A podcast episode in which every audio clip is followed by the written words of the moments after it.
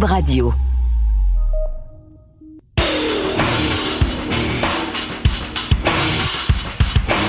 Fin de semaine des Wildcards dans la NFL. Quelle équipe peut causer la surprise? Le carrousel des entraîneurs a débuté et tous les yeux sont tournés vers Foxborough. On connaît maintenant l'ordre au repêchage et la question demeure à Chicago. Que faire avec Justin Fields? Et nous y sommes, c'est le début des séries. On est en route vers le Super Bowl et la zone payante doit se mouiller. Qui remportera le 58e Super Bowl à Las Vegas? Vous aurez la réponse dans cet épisode. Les actus de la NFL, les questions du public, la chronique au bar, de savantes analyses et beaucoup d'émotions. C'est ce qu'on vous promet dans ce nouvel épisode de la zone payante.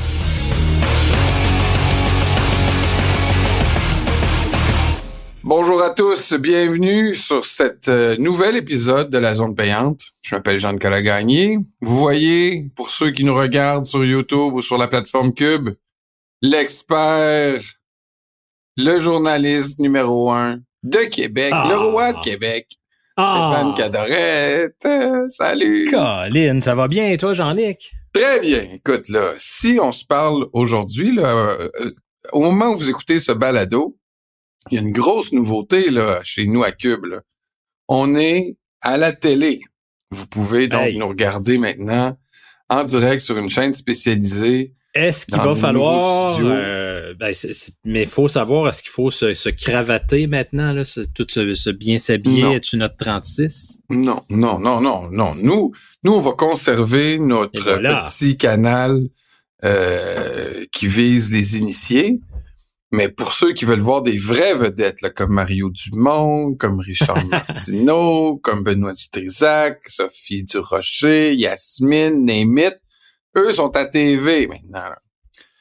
Euh, abonnez-vous, allez appeler votre euh, votre euh, câbleau distributeur là, et demandez-leur d'ajouter la chaîne Cube à votre forfait et regardez Cube en direct. Là, je mets mon chapeau de boss là, parce que je suis euh, je suis le boss de Cube Radio. Ben oui, hey, le, que, monde, il pense que tu fais juste dire des niaiseries, c'est Dolphins, mais t'es beaucoup plus que ça. non, je suis beaucoup plus que ça. ben, regarde. Ah oui, oui. Ah oui, non, le, le mot est faible. OK, Steph, euh, écoute, là, par exemple, on est la semaine du euh, du sais, la, la saison régulière est terminée. Ouais. C'est un c'est un deuil là, pour chacun de nous là, parce que il y a plusieurs d'entre nous euh, notre équipe a, a, a- a cessé ses activités et on se on se tourne vers l'an prochain. J'en Et, suis. euh, oui, moi aussi. Et euh, on pourra aussi euh, parler de tout ce qui se passe dans l'entre-saison euh, plus tard, mais ce qui se passe dans la semaine suivant le- la fin de la saison régulière, c'est le fameux Black Monday ben oui. qui euh, s'annonçait pour s'annonçait pour être une semaine plutôt tranquille. En tout cas, je regardais ça, je disais, ah, deux coachs lundi, mais le reste de la semaine nous a donné en masse de nourriture à se mettre sous les sous la dent. Fais-nous, s'il te plaît, le, topo en ce moment des sept équipes qui se chercheront un entraîneur pendant la saison morte. Ouais, ben écoute, on avait déjà trois postes disponibles. Euh, Las Vegas, tout dépend si on donne l'intérim euh, qui est à Antonio Pierce, qu'on le transmet en temps plein finalement. Euh, il y avait Caroline depuis un bout où Frank Reich avait été mis dehors. Et il y avait les Chargers qui s'étaient débarrassés de Brandon Staley. Puis comme tu as dit, le fameux Black Monday, ben ça a été tranquille parce que les deux noms qui sont partis, on va s'entendre, je pense, Jean-Nic, qu'on s'en doutait un tout petit peu. Euh, Ron Rivera à Washington, c'était une certitude. Là, tu sais, Ouais, disons que le deux, les deux coachs qui ont perdu leur job lundi, leur carte était déjà prévue pour être déprogrammée là, euh, à, à 19h35. là. C'est clair. Tu sais, Arthur Smith, bon, il y avait une chance là, de survie, mais tu sais, la, la fin de saison des Falcons a été tellement difficile que on regarde ailleurs. Fait que jusque-là, tu pas trop de surprises, mais est arrivée la bombe euh, le lendemain, Mike Vrabel à Tennessee, puis aujourd'hui, ben aujourd'hui au moment où on enregistre, c'est mercredi, mais euh, Pete Carroll à Seattle. Tu sais, Mike Vrabel, euh, y avait des rumeurs comme quoi, je pense qu'en fin de semaine, c'est Yann Rappaport qui avait dit, il y a un nuage au-dessus de, de Tennessee en ce moment, ça va être une situation à surveiller. Fait que c'était dans le domaine du possible, mais quand même une surprise. Puis Pete Carroll, ben écoute, c'est drôle parce que j'avais fait une chronique samedi passé, moi, sur euh, les, les coachs, les noms qui seraient à surveiller tout bonnement, à la toute fin, j'avais dit misez pas cher là-dessus, mais euh, des, deux noms qui pourraient être surveiller. T'en avais parlé ici aussi. Ouais, j'avais dit écoute, Mike Tomlin et Pete Carroll pourraient. Oui, monsieur. Oui, monsieur. C'est l'usure du temps. Là. Tu sais, tu regardes ça dans la NFL aujourd'hui. Les coachs qui ont été là le plus longtemps, qui sont toujours avec leur équipe, au moment où on se parle, bien sûr, Bill Belichick, 24 ans, mais je pense que ça ne saurait tarder. Euh, Mike Tomlin, 17 ans à surveiller. Après, tu as John Arba avec les Raiders, 16 ans. Là, lui, semble assez stable. avec, les Ravens. avec les, Ravens. Les Ravens, oui, voilà. Pete Carroll, euh, 14 ans avec les Seahawks. Là, ça faisait quand même un bail. Puis, euh, tu as Andy Reid, 11 ans avec les Chiefs. Mais pour le reste, écoute, là, il n'y a pas un coach qui est là depuis plus de 7 ans. Ça, ce que ça nous dit, là, c'est que, par exemple, Sean McVay, ça fait 7 ans avec les Rams c'est le coach le plus jeune dans la ligue, puis il est rendu dans les plus anciens. C'est quand même pas pire. Euh, L'état là, des, les coachs actuels, pour qu'il y ait une relation longue et durable avec une équipe, ça prend toute une entente, ça prend de gros résultats. Euh, tu sais, tu regardes Pete Carroll, aujourd'hui, il a été clair là, dans ses premiers mots en conférence de presse. Il a dit que lui, c'est pas, pas son désir de s'en aller. Ouais, mais, il s'est pas fait de sacré dehors non plus. Écoute, ils nous mettent ça comme un poste de conseiller, mais tu peux être sûr que s'il y a une offre ailleurs, il va y aller. La question dans son cas, c'est l'âge, parce que euh, il est encore très énergique. Euh, il veut coacher. Il a mentionné que c'était pas son désir de s'en aller, qu'il avait, il s'était débattu fort avec la propriétaire, Madame Allen, pour demeurer le coach des Seahawks. Fait que, il a peut-être pas dit son dernier mot. Euh, mais pour l'instant, il semble qu'il va aider à la recherche du prochain entraîneur-chef, puis faciliter la transition. J'ai hâte de voir. Parce que Pete Carroll, euh, il a clairement pas sonné, moi je te dirais, j'en ai comme un gars qui en a assez puis qui s'en va tranquillement sans faire de bruit. Non, non, il a pas mentionné le mot retraite là, dans sa conférence de presse. Non, non, non, non, ça c'est sûr. Il a dit qu'il était encore jacked up et qu'il était pas du tout fatigué. C'est ça si on l'a vu cette année, il l'était. Mais est-ce que ça, ça veut dire, c'est quoi? Moi, je suis pas je, je, je lis pas dans le vol des oiseaux, là, mais euh, je dis Dan Quinn, est-ce que ils ont ils ont fait, en le fond, est-ce qu'ils font une place à Dan Quinn là, en tassant euh, Pete Carroll? Ben, ça va être certainement un candidat, à mon sens. On sait jamais, mais tu sais, Dan Parce Quinn. Que toi, tu dis que c'est euh, pas décidé. Là. Non, ça n'a pas l'air, en tout cas, là, à moins qu'ils nous annoncent une autre bombe dans les prochaines heures. Ça, mais ils peuvent pas annoncer Dan Quinn, il est en playoff. Exactement. Ça peut pas être pour tout de suite. Dan Quinn coach la défense des Cowboys, mais cette année, il a dit clairement qu'il accepterait des entrevues. L'an passé, il avait décliné des entrevues, parce qu'il voulait rester avec les Cowboys. Fait que ça, c'est un candidat parce qu'il faut se souvenir que Dan Quinn, c'est lui qui a dirigé la défense des Seahawks au moment où elle était au summum, sais, genre 2013, 2014, ces années-là. Euh, Shane Waldron pourrait être un candidat. C'est l'actuel coordonnateur offensif. Il connaît bien l'équipe, évidemment. Euh, ça semble bien fonctionner du côté de l'attaque. Puis un candidat que j'ai vu passer qui pourrait potentiellement là, euh, avoir de l'intérêt là-bas, Dave Canales, qui est coordonnateur à l'attaque des Bucks. Pourquoi? Ben, il a été 13 ans à Seattle. c'est un proche de Pete Carroll il pourrait y avoir un certain lien qui se ferait là. Mais écoute, on vient de nommer trois noms. Sais-tu quoi? Ça va être un candidat complètement du champ gauche qui va sortir, on va avoir l'air fou. Bon, ben euh, une chose que t'as pas l'air fou, par exemple, c'est depuis le début, on se parle des endroits qui sont les plus attrayants pour un entraîneur qui chercherait une équipe qui est prête à faire les séries puis à peut-être aller plus loin. Puis ouais. on est un peu d'accord que euh, les Chargers avec euh, Justin Herbert, c'est un, bel endroit pour atterrir. Toi, est-ce que tu considères que c'est le meilleur spot encore ou là, il y en a qui se sont libérés que toi, tu dirais, oh, c'est un coach high profile, euh. j'y conseillerais d'aller là. Chargers à cause d'Herbert. Euh, mais par contre, il y a pas mal de lourds contrats à des joueurs vieillissants en défense qu'il va falloir un peu là, faire du ménage. Ça, c'est peut-être un peu plus compliqué. Ils pourront s'inspirer de la ville de leur équipe sœur à Los Angeles. Ça a l'air d'avoir marché. Ouais, mais pour ça, faut repêcher très bien. Tu sais, les Rams, là, ils ont été extraordinaires en repêchant des gars en 3, 4e, 5e ronde souvent. Ça marche pas tout le temps là, comme stratagème. C'est bien beau de dire on va bien, on va bien viser, là, mais des fois, tu vises tout croche. Les Rams, chapeau, là, parce que c'est pas toutes les équipes. Mais l'autre situation pour moi qui devient extrêmement intéressante, c'est Seattle. Là. Oublie pas que, OK, là, ils font pas une série. Mais il y a un an, c'était une équipe qui semblait en pleine ascension. Là. il y avait eu un très, très bon repêchage. Euh, il y a de bons jeunes joueurs défensifs là-bas. Est-ce qu'on a solutionné le poste de carrière avec Gino Smith? Ça peut être une année là encore, disons, mais il euh, va falloir trouver la solution à long terme. Mais sinon, là, de très bons receveurs. T'as Kenneth Walker comme porteur de ballon qui promet, avec un tandem avec le jeune Zach Charbonnet. Il y a une bonne ligne offensive qui se développe là. C'était une, belle très, culture, très belle situation. Ouais. je suis d'accord. Seattle, ça va être beau. Là. OK, écoute, on va avoir l'occasion d'en reparler là, des, des entraîneurs. Là. Je pense que ça va bouger, euh, peut-être pas d'ici le Super Bowl, là, mais ça va bouger certainement euh, dans la saison morte. Puis on attend aussi, on attend de voir qu'est-ce qui va se passer à Foxborough, parce que ben oui. Bill Belichick, il, évite bien les questions. Il a le même âge que Pete Carroll. Euh, est-ce qu'il va être poussé il, vers il a quand même, euh, ben, il a mis ça dans les mains à Robert Kraft. Là. sais, quand tu écoutes ses commentaires, euh, en gros, il y a encore la passion du coaching, il y a encore l'intérêt pour les Patriots. Ça le gêne pas que ce soit une équipe en ce moment qui est en reconstruction. Autrement dit, lui, ce qu'il a fait en habile tacticien, c'est s'ils veulent me mettre dehors, ils vont me mettre dehors, mais moi, je garde ma place. sais. Je sais pas, j'ai l'impression que c'est fini. Là, c'est un mariage qui a duré longtemps, mais OK, je vais te poser une question. Lui, mettons, là, ça fait je sais pas combien de temps qu'il reste à, à Boston, là, ou dans la, dans, dans, dans, dans la région de Boston. Dans sa, maison secondaire à Nantucket. Nantucket, c'est ça, là. sa famille est là.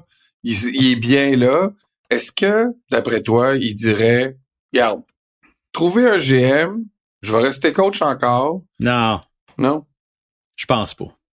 Ça serait il ferait pas de sacrifice pour rester à Écoute, tout est possible, mais Bill Belichick, c'est quand même un gars qui a eu du pouvoir pendant des années et des années et des années. Puis lui, là, t'auras beau y dire, ouais, mais t'as pas bien repêché, puis t'as pas été bon sur le marché des agents libres. Lui, il est convaincu que c'est ça. Fait que je sais pas, peut-être, mais ce serait surprenant pour moi. Puis les Pats, ben écoute, il y avait le plan de succession qui semblait en place avec Jared Mayo qui avait euh, pas accepté d'entrevue l'an passé, justement, lui, pour aller ailleurs. Je pense que c'est Caroline qui voulait l'interviewer. Euh, puis euh, on, avait dit à ce moment-là, ben c'est probablement le successeur de Belichick. Mais là, t'as un Mike Vrabel à Tennessee qui devient disponible. Ben oui, ben là, c'est ça, c'est ça qui vient de bouger, changer les cartes. Tant qu'à moi, là, là, il y a comme un peu de pression qui vient de s'installer. Ouais. À moins que tout soit déjà préparé, puis on le sait pas. Parlant de choses que moi je savais pas puis que j'ai été surpris d'apprendre aujourd'hui, c'est que Nick Saban était tanné de coacher. Ils ont fait un petit hein? vers la NCAA. Ben oui. Mais Nick Saban, on parle encore de quelqu'un de 72 ans, tu vas me dire. On salue nos auditeurs de 72 ans. N'hésitez pas à nous envoyer euh, euh, vos bonjours et vous dire qu'à 72 ans, on est encore bon. Mais clairement, euh, Nick Saban, lui, à 72 ans, il a décidé qu'il en avait assez. Est-ce qu'on comprend la version officielle? C'est qu'il prend sa retraite?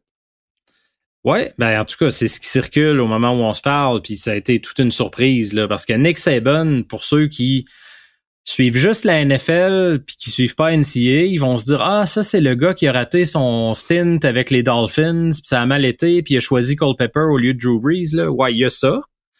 Euh, mais dans la NCA, c'est simple, c'est fort probablement le plus grand coach de tous les temps. Ça laisse un vide énorme à Alabama c'est drôle, j'ai eu une pensée aujourd'hui pour notre Québécois euh, qui a récemment euh, annoncé qu'il s'enrôlait à Alabama, là, Steve euh, Bolo Mboumois, un joueur de ligne défensive. Tu sais, combien de jeunes, puis je dis pas que c'est son cas à lui, là, je veux pas insinuer rien, mais combien de jeunes dans les derniers mois ont dit à Alabama, OK, moi je m'en vais jouer là? Fort probablement que pas tout le monde savait ça. Tu sais, c'est vraiment une bombe.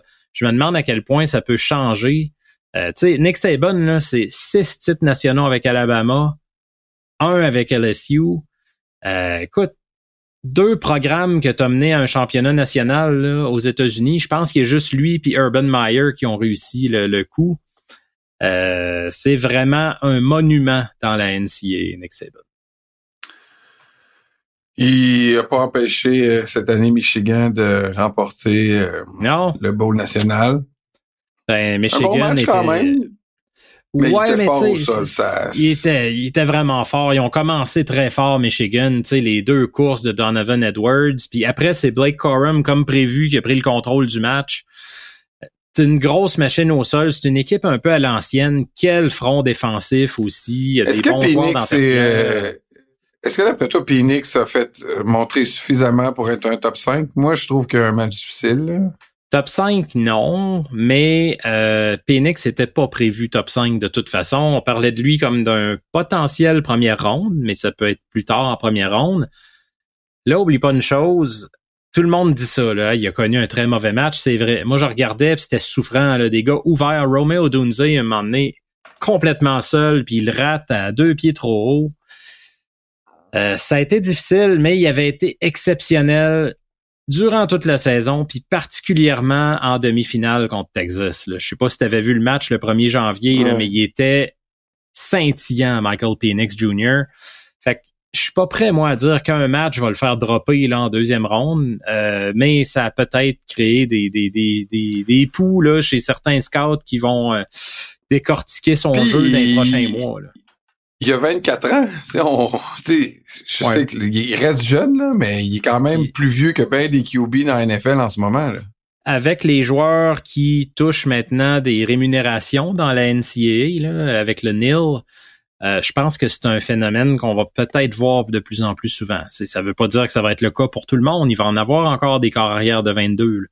Mais euh, avec cet incitatif financier-là, si tu n'es pas sûr d'être un choix de première ronde garanti, peut-être que tu vas te dire ben je vais jouer un an de plus, deux ans de plus. Euh, fait qu'on risque de le voir là, dans les prochaines années. Mais effectivement, il y a 24. Euh, mais jusqu'à ce match-là, là, je te dis que son étoile montait et montait et montait. Fait que je serais pas surpris qu'il reste quand même en première ronde mais il faut peut-être pas s'attendre à ce qu'ils sortent là, euh, top 5, top 10. Peut-être un Les corps arrière, là, par expérience, c'est ça descend tellement là, pendant l'été, pendant la saison morte. Là. Ça part euh, d'un mock draft, sont 26, euh, ils passent à 12, puis ils sont repêchés à 6. On va voir, on va voir. Ça bouge, ça bouge, c'est sûr. Euh, oui, puis l'autre élément, juste pour finir sur les coachs, le nom à surveiller, évidemment, c'est Jim Harbaugh aussi. Euh, Michigan, tu le disais, ils ont gagné le championnat national. Euh, lui, est-ce qu'il y a encore de quoi à prouver là-bas? Est-ce qu'il veut une dernière shot dans NFL parce que c'est quand même un coach qui avance en âge aussi? On sait ce qu'il peut faire rapidement avec une équipe. Il avait tourné les Niners de bord comme ça quand il était arrivé là, lui, euh, au, milieu des années. Là, je pense que c'était en 2010 ou 2011 qu'il est arrivé là. Fait que tu sais, ça peut aller très vite. Une équipe qui veut gagner rapidement, avoir un coach là, à l'ancienne, Jim Harbaugh, ça va être leur homme. Les Raiders, je pense, sont favoris selon Vegas pour euh, si jamais Jim Harbaugh décide, finit par décider de sortir de l'NCA. Merci, Steph. Ben là, en tout cas, ça, c'est tous des coachs qui doivent être contents quand même de voir que Nick Saban parle. Est-ce qu'on est-ce qu'on doit continuer de détester Alabama ou là on arrête là? Euh, je sais pas. Est-ce que le monde détestait Alabama à cause de Nick Saban? Je pense que c'était plutôt parce qu'à chaque année. La, la, la, la, finale avait l'air du Alabama Invitational. Il était souvent là, soit comme finaliste ou comme gagnant. Puis il était toujours en playoff. Moi, c'est sûr que ça me fait toujours une petite euh, fleur quand je vois euh, Nick euh, Saban perdre après tous ces ah, ben, mensonges qu'il a fait pour les T'as dû l'aimer, t'as dû l'aimer beaucoup à Miami, toi. Et, oui, c'est ça. Surtout quand il nous a juré qu'il restait à Miami et le lendemain, il prenait l'avion pour annoncer qu'il était à Alabama. Ouais. On voit de quoi il était capable. Bon, on partira pas là-dessus, on va faire une pause parce que là, après la pause, on parle de vrai football. Là, le football des séries, c'est les wildcards. Bougez pas, on en parle après la pause.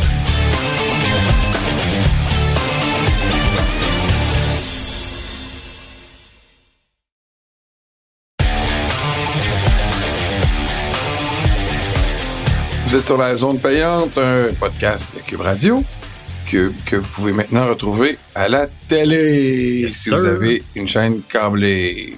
Et vous pouvez nous regarder aussi en tout temps euh, sur YouTube ou sur la plateforme Cube. Ce, le balado que vous écoutez présentement est donc disponible en version vidéo. Steph. Oui, monsieur. On a des matchs avec des gros écarts quand même. Euh, j'ai des bons souvenirs, là, normalement, des wildcards, mais c'est vrai que ça prend une surprise, mais souvent, c'est pas toujours serré. Là. Mais là, on a peut-être des matchs devant nous qui vont être serrés. Commençons par, on va les faire dans l'ordre. Trois jours de football. Samedi, dimanche, lundi. Samedi, 4h30. Premier match, les Browns. L'histoire Cendrillon, s'il en est une. Euh, contre Houston à Houston, malgré que les Browns ont connu, ont fini avec une fiche de beaucoup supérieure aux Texans, mais les Texans ont gagné leur division. Une victoire de plus. Ah oui, parce qu'ils ont perdu, enfin, c'est vrai, ils ont perdu contre les Bengals. Ouais, c'est ça, parce qu'ils ont, habillé, ont habillé personne, faut le dire, là. Ouais, ouais, ouais, c'est vrai, t'as raison, t'as raison. Mais là, les Browns sont favoris, euh, même sur la route, euh, par 2,5 points pour aller à Houston. Je vais entendre ton analyse là-dessus. Euh, moi, ce qui me dérange de ce match-là, c'est qu'il y a une de ces deux équipes-là qui jouera plus la semaine prochaine parce que c'est deux sacrées belles histoires. C'est deux belles histoires. vraiment, là, probablement les deux plus belles cette année. Là. Euh, les Browns qui ont joué avec cinq corps arrière, euh, Joe Flacco qui arrive de nulle part. Il a été phénoménal. Il a gagné ses quatre derniers matchs, 11 passes de toucher, 300 verges et plus à chaque fois. sais, ça a été fantastique. Euh, mais vraiment, là, ce qui a traîné le club toute l'année, parce que c'est le fun de parler de Joe Flacco, là, parce que c'est, c'est, magique comme histoire, c'était inattendu, mais c'est la défense, le moteur. euh, Miles Garrett et sa gang, la tertiaire qui est très efficace contre la passe. Fait que c'est ça qui va être à surveiller, là, le, front défensif des Browns contre la ligne à l'attaque des Texans. Je pense que c'est là où ça, passe ou ça casse. Euh, puis évidemment, ben là, on voit beaucoup un peu partout. Bon, CJ Stroud, ça va être son premier départ. Euh, les recrues en série, c'est souvent très difficile. Euh, dans les dix dernières années, les recrues qui en sont à leur premier départ euh, en match éliminatoire, une fiche de 1 et 5. si tu regardes à plus long terme, là, c'est pas mal pire que ça. Je pense depuis 2002, les, les arrière qui en sont à leur premier match de série, c'est quelque chose comme 15 victoires, 39 défaites. Fait que c'est sûr que c'est un gros, gros, gros défi.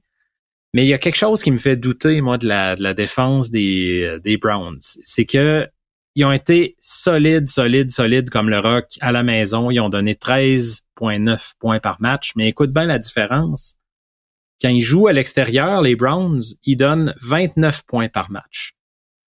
Il y a quelque chose là. Euh, je me dis, les carrières de première année, oui, c'est dur. Oui, des fois, c'est presque mission impossible. Mais il y en a des spéciales qui sortent du lot. Puis pour moi, CJ Stroud, là, c'est vraiment un pur sang. J'en ai vu assez de lui cette année pour croire au Texans. Il fait pas l'équipe à lui tout seul, euh, mais cette équipe-là est capable de beaucoup. Houston va être craqué, gonflé à bloc. Moi, ça va être ma première surprise du week-end. J'y vais pour les Texans. Comment ils vont faire des points, les Texans? Avec CJ Stroud, mon ami. Puis je te l'ai dit, les Browns ne sera pas pareil, la défense à la route. Par la voie des airs? Ouais. Oh oui, je pense que oui. Ils sont capables de courir, les Texans aussi. Là. Singletary a eu une saison surprenante. Damien Pierce, on l'a presque pas vu cette année. Ça, c'est une méga déception. Euh, mais j'ai confiance en Stroud, en Nico Collins, euh, en Schultz. Comme je te disais, Singletary. Euh, ça sera pas là une pétarade. Là. Tu, sais, tu dis ils peuvent faire des points contre les Browns. Moi, je vois ça là, dans la vingtaine, pas plus. Là. Euh, tu sais, je pense pas que les Texans vont sortir 40 points. Euh, mais j'y crois, là, pour moi, il y a possibilité d'upset dans ce match. Un entraîneur recru, un, corps arrière recru. je trouve que c'est une grosse commande. Oui, oui, ça fait peur. Les, les, les, puis aussi, les Texans, il y a le risque d'avoir le sentiment du devoir accompli. Ouais. ils ont gagné la division, euh, sont en série, avec tout ça. Je pense que moi, le, le dans un si les Browns décident de changer le style de jeu euh, de Joe Flacco, puis d'essayer de jouer plus conservateur, puis euh, je pense que là, là, ils vont être à risque. Là, là je pense que euh, ils peuvent jouer le match des, des Texans. Mais si Joe Flacco euh, lance pour 300 verges et euh, continue de, de pousser la, la défense des, des Texans, moi je pense qu'ils vont faire suffisamment de points. Puis si on l'avance, je pense que CJ Stroud, aussi bon qu'il est, peut pas rivaliser avec Joe Flacco euh, pour euh, après ce qu'on a vu dans les 5-6 dernières semaines. Moi, je vais y aller avec une victoire des Browns. OK. Mais ce qui met, mais comme je te dis, faut qu'ils continuent à, bizarrement les Browns, là, faut qu'ils continuent à jouer le style de Joe Flacco puis pas lui qui joue depuis 3-4 ans en essayant de courir puis de d'écouler le temps. Faut qu'ils jouent agressif sur un terrain où ils peuvent le faire en plus à Houston. Joe Flacco, c'est la belle histoire. Je pense pas qu'elle va se poursuivre après cette ronde-là. Elle est plus belle que celle des Texans. Je pense que Cendrillon va continuer d'être un, ne sera pas un carrosse à minuit. Victoire des Browns. J'ai hâte de voir euh, ce match-là parce que c'est ça, tu parles quand même pas mal de Flacco. Puis moi, je me demande, tu sais, à quel point à un moment donné, il va le frapper le mur. Là. Tu sais, c'est le fun, c'est hot, c'est cute Flacco là. Mais dans ma tête, ça peut pas durer. Peut-être que je vois la fin trop vite. Puis tu sais, tu parlais tantôt, tu me disais comment ils vont mettre des points contre euh, Cleveland, mais si je me trompe pas, il y a quelques semaines de ça, alors que Stroud était sur la touche avec sa commotion, les Texans ont marqué 22 points dans une défaite contre les Browns avec Davis Mills. Ils sont capables. Je pense qu'ils sont capables, mais tu sais, écoute, je serais pas surpris du tout que les Browns gagnent, mais euh, c'est le moment. Moi, je pense que Flacco peut pogner son mur. On verra, ça se peut aussi. Les, les, sauf que là, ils pourront pas. Les conditions vont être idéales à Houston. Ouais. Et euh, les meilleurs athlètes vont pouvoir démontrer de quoi ils sont capables. Puis ils ont des bons receveurs de passe là. À Houston, c'est sûr que ça, ça peut jouer en faveur de Houston. On va se déplacer. Et parlant de conditions idéales, c'est pas ça qu'il va y avoir à Kansas City. Non, monsieur. Hey boy qui va faire frisquer. Hein? Écoute, on est parti d'un match où il ferait moins 7. Après ça, c'était moins 15, moins 22. C'est moins 26 avec le facteur 20. Ouais, des bonnes rafales, il paraît aussi. Là. Mais tu sais, la météo peut changer, mais depuis le début de la semaine, ça bouge pas bien, bien. Ça, ça, En fait, ça rempire, comme tu as dit. Là. là, on parle du match entre les Chiefs de Kansas City à domicile et les Dolphins de Miami. Là, tu sais, on s'entend que à moins 26, ça avantage plus personne. Je sais sais pas ce que tu en penses. Je vais, je vais entendre ton analyse sur ce match-là. Mais euh, à moins 26, moi, je vois pas un club qui est avantagé plus qu'un autre. Non, euh, mais tu sais, par contre, ça, je sais pas à quel point on peut se fier là-dessus, mais il reste qu'historiquement, les Dolphins jouent pas bien dans le froid. Euh, est-ce que c'est un avantage pour Kansas City? Ils vont avoir fret eux autres aussi, là, même s'ils sont habitués certaines fois à des températures comme ça. Ça reste que ça nuit. tout le monde est habitué à moins 2, C'est ça. Plus 2 ça, nuit. quand, quand tu es dans le moins 20, ça nuit à tout le monde. Quand ils ventent, ça nuit au corps arrière. Là, des fois, on se dit ah Kansas City est peut-être une équipe plus physique. Ouais, euh, mais le jeu au sol des Dolphins est quand même sous-estimé. Euh, je pense que la clé pourrait être là, là dans leur cas avec euh, Ray Mostert puis euh, Echan. Euh, les Chiefs sont 18e contre la course. Il y a matière à exploiter. Là. Je, comprends que la plupart des gens vont dire Ouais, les Dolphins, euh, c'est fini, ça en va en Kansas City, il fait froid. J'entends tout ça. Des gens avec beaucoup de jugement, des gens éclairés, oui. Sans doute qu'ils vont se dire ça. Oui, c'est sûr, c'est sûr. Euh, mais je pense qu'ils peuvent les tenir, honnêtement, mais ça sera pas la formule habituelle de Miami. On parle beaucoup là, du retour de Tyreek Hill à Kansas City parce que quand ils ont joué contre cette année, c'était en Allemagne. Fait qu'il n'y a pas vraiment eu de retour à Kansas City. Euh, mais je sais pas s'il peut être dominant là, à ce point-là puis changer le match comme d'habitude. Oui, il y a le froid. Oui, il y a le vent. Mais il faut pas oublier une chose, il est vraiment incommodé par une blessure à, la cheville depuis la mi-décembre. Puis depuis la mi-décembre, je regardais ça, 79 verges par match en moyenne, puis un seul touché depuis le 11 décembre. Tu sais, c'est plus le Tyreek Hill ultra dominant du début de la saison. Après ça, est-ce que Jalen Waddle joue? Ça, euh, ça fait quoi? Ça fait deux semaines là qu'il rate? C'est une autre question importante. Euh, Mais c'est tout des high sprain ankle. C'est ça aussi. Là, C'est que Tyree qui décide de jouer sur son high sprain ankle depuis euh, un mois et demi parce qu'il voulait avoir ses 2000 verges. Et là, il a continué de jouer parce qu'il y avait de l'enjeu pour les séries. C'est super, là, tu sais, là, puis comme partisan, on apprécie, là, tu sais, là, qui se mettent sa, santé en danger, puis qui qui fassent tout pour se retrouver sur le terrain, même à 60, 70% euh, Tyreek Hill, il est meilleur que bien des receveurs de passes dans la ligue. Ouais. Mais il joue à 60, 70% puis là, on va l'avoir encore à 60, 70% Puis là, si Waddle joue à combien de pourcents? il va jouer? Puis l'autre, l'autre élément qu'on n'a pas parlé, euh, c'est que là, ça commence à faire mal pas mal. Tu sais, tu m'en parlais depuis une couple de semaines, les blessures à Miami, tout ça, mais là, écoute, là, il y en a eu deux autres grosses la semaine passée là, contre Buffalo. Trois. Ben, je te parle, en tout cas, euh, moi, sur ce qui m'a surtout marqué, c'est ça. Les deux qui m'ont marqué, c'est vraiment celle-là. Au point où cette semaine, ils ont signé des gars comme Bruce Irvin puis euh, Justin Houston. Des gars qu'on pensait qu'ils jouaient plus sais, je comprends l'intention, mais ça va être difficile. Puis à l'opposé, t'as les Chiefs, un élément qu'on parle très peu. Ils ont 57 sacs du corps cette année. Euh, c'est la deuxième équipe qui a produit le plus de sacs après les Ravens. Parce qu'on parle des problèmes de Mahomes, on parle des problèmes de receveurs. On oublie que les Chiefs, c'est la meilleure défense euh, dans l'air Andy Reid, je te dirais.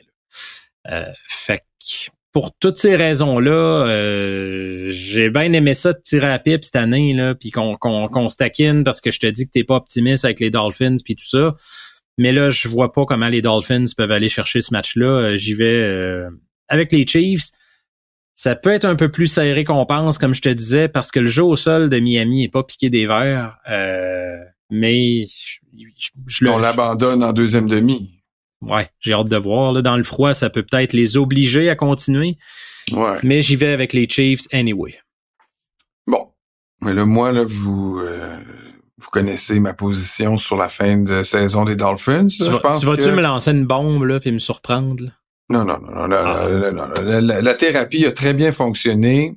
Là, je suis, grâce à toi et grâce à plusieurs de nos auditeurs qui ont pris en, qui ont pris au sérieux ma condition puis qui m'ont approché pour euh, m'apporter de l'aide, ce que j'ai apprécié de ta part et de la part de tous ceux et celles qui nous écoutent. On est là pour ça. On est là pour ça. Mais je suis vraiment rendu très zen. J'ai apprécié la saison. Je pense que il y a des fois où peut-être j'ai j'ai, j'ai, eu des sauts d'humeur qui m'ont qui auraient peut-être été euh, dans un autre cadre vu comme être négatif, mais qui pour moi étaient peut-être plutôt émotifs. Et là, j'admets que des fois, j'ai été comme la fois où je les ai mis perdants contre les Jets, ou euh, des fois où je me suis emporté. J'aurais dû avoir plus confiance en mon équipe, être un meilleur partisan. Quand je fais le bilan de la saison, je suis quand même heureux. On a, on a eu des bons matchs, on a eu des bons moments, on a eu une fin de saison triste, comme régulièrement ça arrive. C'est beau, c'est beau de te voir cheminer comme ça qu'il y a un match en fin de semaine, c'est malheureux pour la NFL, là, c'est malheureux pour les gens qui qui vont être obligés de regarder le match. Mais je dis, les Dolphins n'ont plus d'équipe, là, ils ont ils ont plus de linebacker, ils ont plus de de, de edge. Euh, nos, nos, nos, je le disais tantôt, nos receveurs de passe jouent à 60-70%. Euh, Tua, son bras est fatigué en fin de saison. Euh, écoute, c'est il faut qu'il aille jouer le match. Là. Moi, c'est sûr que je favoriserais qu'on annule la partie puis qu'il perde par défaut, mais dans, dans, ah. dans les circuits professionnels, ça se fait pas. À ce qu'on me dit, j'ai fait des courtes vérifications, là, puis ça, ça, serait jamais fait. Apparemment que les équipes se présentent tout de même, même s'ils savent que ça va être un désastre. Alors, j'ai beaucoup d'admiration pour les joueurs qui vont se rendre dans une température euh, invivable, une arctique, pour aller jouer un match qu'ils savent déjà perdu d'avance.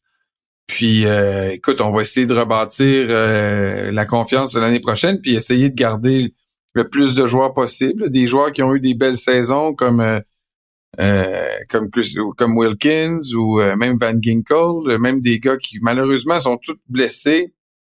Puis une année de un été de négociation peut-être avec toi ça sera pas un off-season facile, sachant en plus qu'on est à 45 millions euh, au-dessus du cap. Euh, j'espère qu'ils vont nous donner un beau souvenir pour une fin de match, un pas qu'ils vont faire un toucher ou deux quand même pour montrer qu'ils ont de la vie.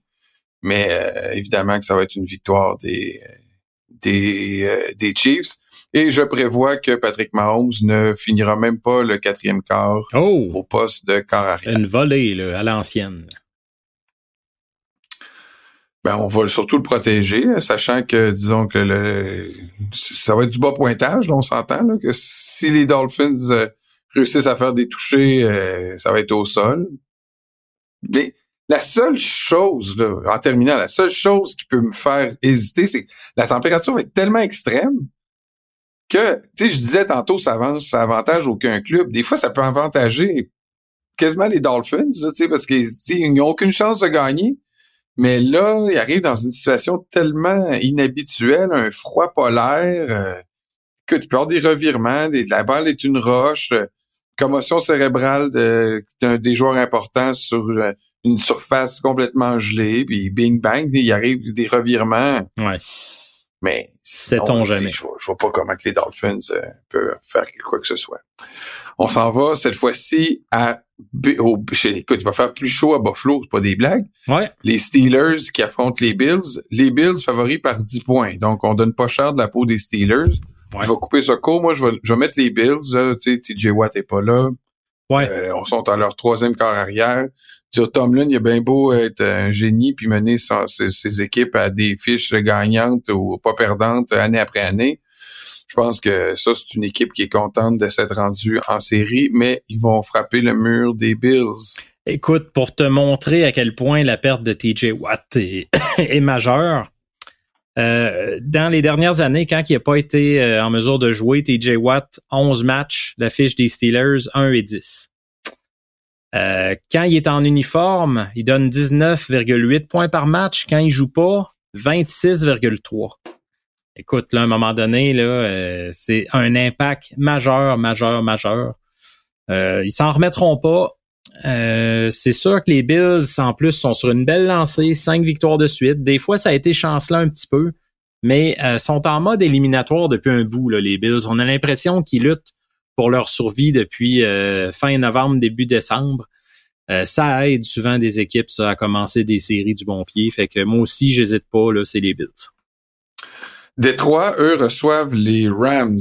Deux belles histoires aussi. On parlait tantôt dans la division américaine de euh, des, euh, des Browns et des euh, Texans, mais là, dans la nationale, là, les Rams, à me dire là.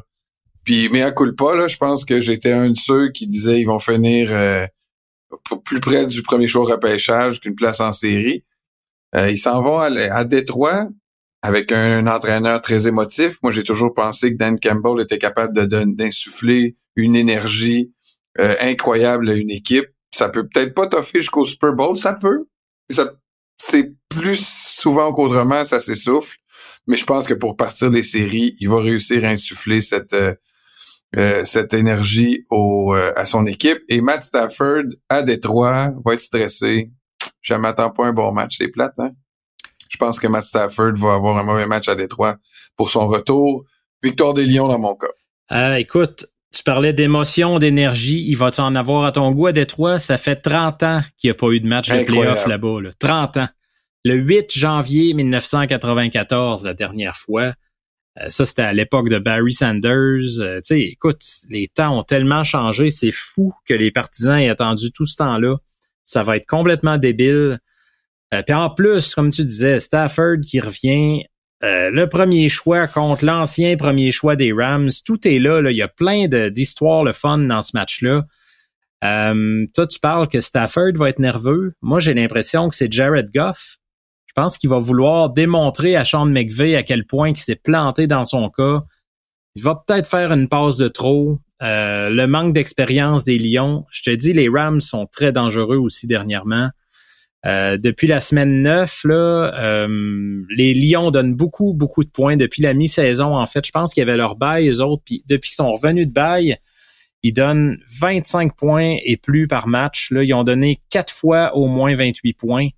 Leur défense me fait très, très peur dans un match comme ça. Puis au contraire, ben, les Rams, eux, sont vraiment euh, sur une lancée. Si tu exclues le match de la semaine passée, parce que bon, il y avait plein de partants qui n'étaient pas habillés, euh, lors de leurs six derniers matchs, les Rams, 31,8 points. Euh, ça, là, l'effet Karen Williams, Puka Cooper Cup, tout le monde en santé en même temps, ça frappe fort. Moi, j'y vais avec les Rams dans ce match-là, Jean-Luc. Un match qui sera présenté dimanche à 8h15 euh, et les Détroits, les, les, Lions sont favoris par 3.5 points. On recule un peu, mais j'ai oublié, j'ai passé par-dessus le match des Cowboys. Ben Parce que les Cowboys, eux, jouent à 4h30 à Arlington, euh, favoris par euh, un touché, 7.5 points contre les Packers. Euh, ils sont frustrants. Là. Moi, Green Bay, là, je regardais jouer Justin Love, là, puis j'étais comme... Pff, pourquoi qu'ils trouvent encore un QB, là, les Packers? Pourquoi eux autres, à chaque fois, ça marche? Pourquoi ça marche? Il est Ça vraiment fait 30 bon, que là. ça marche.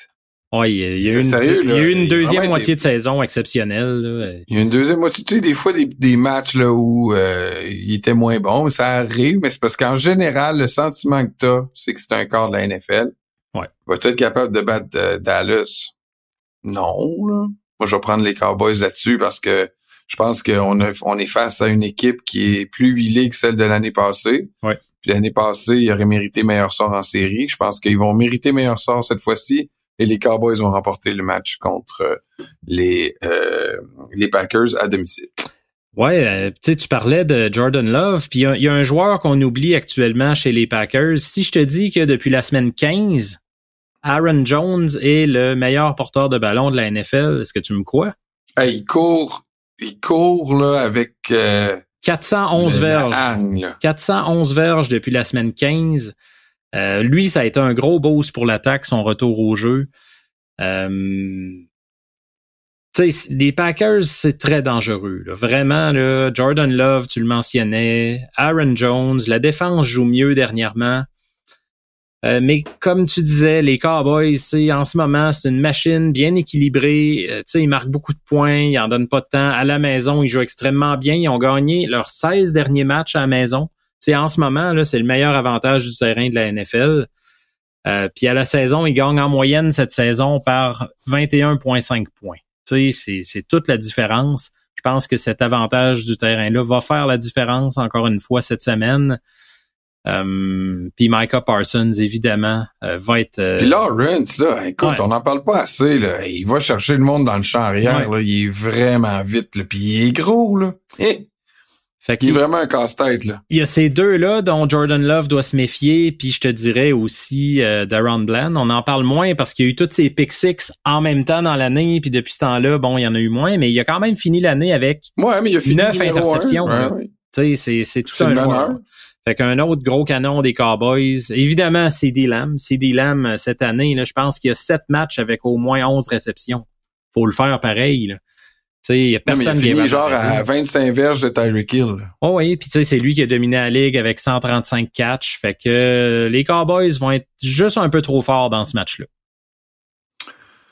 Euh, on disait, on a aussi un match lundi. Ouais. Là, moi, j'ai repris contrôle sur moi, puis j'ai fait mon deuil de la saison des Dolphins, mais m'a dire, Et- c'est pas le cas de tous les partisans des Eagles. Et que ça brasse à Philly, hein? Ouh! Eh! S'en vont à, s'en vont à Tampa Bay, ils sont favoris par trois. Ah, c'est pas moi, normal. euh, moi, je, moi, je vais prendre Tampa Bay dans ce match-là. Ah ouais? C'était le- Ben, écoute, je sais que Tampa Bay ont fait 9 points contre la Caroline, puis qu'ils ont euh, de la difficulté à, à faire des points, mais les Eagles implosent en ce moment. C'est vrai. C'est vrai, les, euh, les Eagles, j'ai rarement vu une débarque de même. là. Écoute, 10 et 1 Fait en début décembre. Pensez à ça, là. 10 et 1. Là, là, c'est. Mais il y avait un stretch difficile. là. Il y avait comme Ouais. six games, là, c'était les Niners, les Cowboys deux fois, ou tu sais, je sais pas Ouais. trop, là, toutes des fiches au-dessus de 500. Puis euh, ils s'en étaient sortis pas pire, là, tu sais, mettons 3-3, quelque chose comme ça. Mais c'est de la façon, on dirait que la saison est finie, là.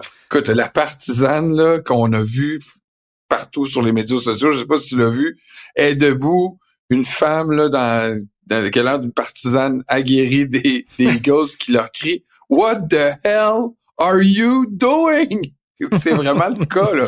On se dit « Voyons, mais qu'est-ce qu'ils font? Hey, Qu'est-ce qu'ils font? » Là, Jay Brown puis puis puis euh, Hurts ont l'air en chicane, comme deux amis du secondaire qui, qui, qui se chicanent à propos d'une fille. En tout cas, je te dis, là, c'est vraiment euh, Brown, Brown veut le ballon, puis là, il s'est blessé au genou à son dernier match. Jalen Hurts s'est blessé au doigt. Écoute, je, suis d'accord avec toi, là, c'est une solide débarque, les Eagles. Euh, mais souvent, par le passé, ils ont trouvé le moyen d'être à leur meilleur quand tout le monde les comptait pour morts. Là. Tu rappelle-toi avec Nick Foles puis les, les fameux underdogs. J'ai de la misère à décrocher de cette équipe-là. Peut-être que je vais être coupable d'un trop plein de confiance, mais je regarde sur papier, pour moi, malgré leurs difficultés du moment, ils sont clairement supérieurs aux Buccaneers. Fait que j'y vais avec eux. J'ai vraiment peur là-dessus de prêcher par excès de confiance. Euh, mais je suis tout mais simplement ils ont une bonne défense. Mettons les Buccaneers, là. Sont-ils capables de garder les Eagles en bas de 15 points? Oui, ils sont capables, ils ont le potentiel. Tu sais, euh, si ça arrive, là, si, si ça arrive, je veux dire, ils perdent, là. Oui, si ça, ça arrive, ils perdent. Est-ce qu'ils peuvent le faire? Je le sais pas. sais, les Eagles ont tellement un potentiel explosif à l'attaque. Mais ben, tu regardes des, gars comme Antoine Winfield à Tampa, là, le maraudeur 31, lui surveillez-le, c'est un missile. Carlton Davis, il y a encore des bons éléments à Tampa. On oublie que c'était une équipe très expérimentée. Euh, Tom Brady est parti, puis on s'est dit bon, euh, c'est fini, on va euh, défaire le noyau, on va reconstruire. C'est inévitable que ça va arriver à Tampa dans les prochaines années. Je pense que cette année, il y avait comme 80 millions d'argent mort sur le, cap salarial avec des, des gars dont Brady qui sont plus là.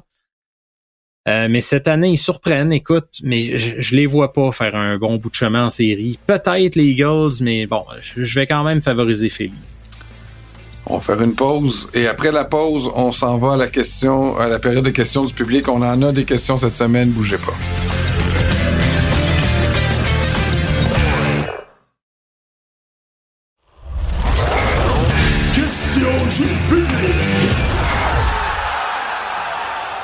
Êtes sur la zone payante? Merci de venir nous rejoindre cette semaine. C'est les séries qui débutent.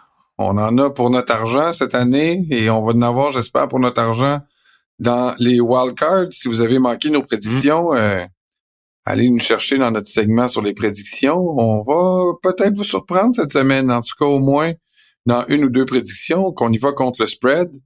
Euh, on va voir cette semaine s'il va y avoir des surprises. Il y en a toujours dans les wildcards. Alors, il faut juste trouver laquelle. On, on s'est peut-être planté, mais à chaque année, il y en a. Il faut juste trouver c'est quelle. On commence notre période de questions avec Thomas de Bordeaux. Allez Thomas, comment ça va? D'ailleurs, lui, ça va très bien hein, parce que tu sais que euh, il nous envoie chaque semaine nos tableaux de prédiction. La semaine passée, j'ai fini avec 11 sur 16 et toi 10 sur 16, mais tu as remonté notre ami euh, Thomas de Bordeaux parce que vous avez fini tous les deux à 174. OK, c'est bon. Bravo, Thomas. Euh, ça, c'est pas la première fois. Hein. Je fais une compétition comme ça, euh, amicale, depuis une couple d'années avec euh, notre cher Robin. Puis, écoute, cette année... T'es pas en train de me dire que c'est fait battre par Robin? Il m'a eu à l'usure. Ah, Je te ben. le dis, chapeau Robin, on le félicite. Nos auditeurs sont forts, pareil. Non, non, c'est sûr. Ben, là, Mais ça doit, ça doit être parce qu'ils nous écoutent ça, tellement. sans nous. C'est juste ça, là. C'est ça, sans nous, il serait rien. Mais grâce à. Ce, serait, des, ce serait des brebis égarées, tu le sais. Grâce à nos précieux conseils. Ah. C'est des gens qui sont très aguerris on dit ce qu'on peut pour se remonter le moral, hein, Jean-Nic? Ben, écoute, toi, t'as fini avec 174, ça a fini avec 62% Moi, j'ai fini avec 58% avec que je passe même pas cette année, là. Fait que, on va en aller chez nous. Quoique, il faut dire qu'à la fin de la saison, j'ai fait le clown pour essayer de te rattraper. Oh je regrette. Il faudrait, que j'arrête de faire ça. Tu t'es amusé, là. Tu t'es bien amusé, là. Question de la semaine pour euh, Thomas, on va y en donner une quand même. Le coup près du Black ben Monday a épargné Bill Belichick. D'après vous, est-ce que cet affreux match Jets-Patriots sera le dernier pour lui à la tête des Patriots? C'est vrai que le match en fin de semaine, c'était pas beau à regarder dans la neige. Ben non. Quelle triste finale pour Belichick si ça doit être ça. Tu sais, contre ses ennemis jurés, l'équipe qui déteste le plus au monde, puis ils se font planter. Euh, écoute, moi, je le disais tantôt, je changerai pas d'avis là. Euh, je pense que ça peut pas faire autrement qu'être la fin pour Bill Belichick. Ça va tomber d'une journée à l'autre. Euh, il disait qu'il attendait les meetings avec Robert Kraft, puis semble-t-il qu'il y a déjà des meetings en cours là-dessus. fait que ça ne saurait tarder, je pense. Euh, mais écoute, ce qu'il coule par-dessus tout, j'en parlais, la mauvaise qualité de ses repêchages, les mauvaises décisions dans les dernières années sur le marché des joueurs autonomes. Euh, mais je continue de croire que Bill Belichick, le coach, peut faire la job ailleurs. sais, ça, j'en démords pas. Monsieur le coach, là, il a battu quand même un record euh, cette semaine, là. Le plus grand nombre de défaites par un, par un entraîneur. Ben ça, c'est C'est comme euh, quand Brett Favre battait le record de toucher, il, battait celui d'interception aussi. Il y avait en masse de gars, il y avait en masse de gens pour l'écœurer là-dessus. Là, on dirait que Bill Belichick, là, ça passe free. Là, c'est le plus de ah. défaites. Euh, bon. Ça s'appelle la longévité, ça, j'en ai. Bon. Dans le cas de mes longévité, mon sifflet marche toujours pas cette semaine, alors je vais poursuivre avec la ah. prochaine question. C'est décevant, là. Les effets sonores dans ce show-là, c'est plus ce que c'était. Jean-Philippe nous écrit, dit j'adore votre podcast, il accompagne toujours bien mon travail. Mais j'espère que t'es pas, mettons, euh, je sais pas là. Docteur chirurgien ça, cardiaque. neurochirurgien ou, euh, ou ouais. bon, mais je vois, je trouve pas une autre affaire. Non, c'est vrai que c'est vrai qu'on on peut accompagner plusieurs professions. Mais tu nous diras, Jean-Philippe, c'est quoi ta profession, puis on, on dira si euh, c'est sage de nous écouter pendant que tu œuvres. Lui aussi, sa question passe, parle, un, parle un peu de Foxborough par la bande. Avec Vrabel qui a été congédié, voyez-vous un scénario où il pourrait revenir avec son ancienne équipe? Oh, ben là. Avec la présence de. Avec, c'est ça. Ouais, il insiste sur avec en lettres majuscules parce que est-ce qu'il pourrait former un vieux couple, autrement dit, Bill Belichick et Mike Vrabel? Ça revient un peu à ce qu'on disait tantôt, la question d'ego de est-ce que Belichick accepterait de se tasser un peu, d'être à l'écart, tu sais, de jouer? Dans ce cas-là, ça serait peut-être un rôle de mentor pour préparer le terrain. Je le sais pas. Moi, je le vois pas. Là. Je pense qu'il s'il part, il part puis d'attitude. Je pense pas qu'il va avoir une demi-séparation, une redistribution de rôle ou quoi que ce soit. Là. Euh, Vrabel à Nouvelle-Angleterre, peut-être, mais avec Bill Belichick, je serais très étonné. Euh, on va s'en aller maintenant un peu du côté euh, Jérôme, ah ben Jérôme, le partisan des Packers, qui nous écrit souvent quelle équipe dans chacune des conférences pourrait causer une surprise lors des séries de la NFL. On l'a un peu dit tantôt, hein, nos choix. Moi, je pense que je sais pas si c'est ben une surprise, mais je pense que Détroit peuvent faire un petit parcours. Ben, la surprise dans mon cas, ce serait les Rams, là, plutôt, là, parce qu'ils s'en vont pas là comme favoris à Détroit. S'ils gagnent ce match-là, écoute, là, ils vont avoir vraiment le vent mais national pour moi. Mais une surprise sur leur leur euh, leur parcours, là, pas juste en fin de semaine. Ouais. Oui, c'est ça. Non, je vois, je vois les Rams, là, sans dire les Rams au Super Bowl, je les vois gagner un match ou deux. Là. OK. Potentiellement.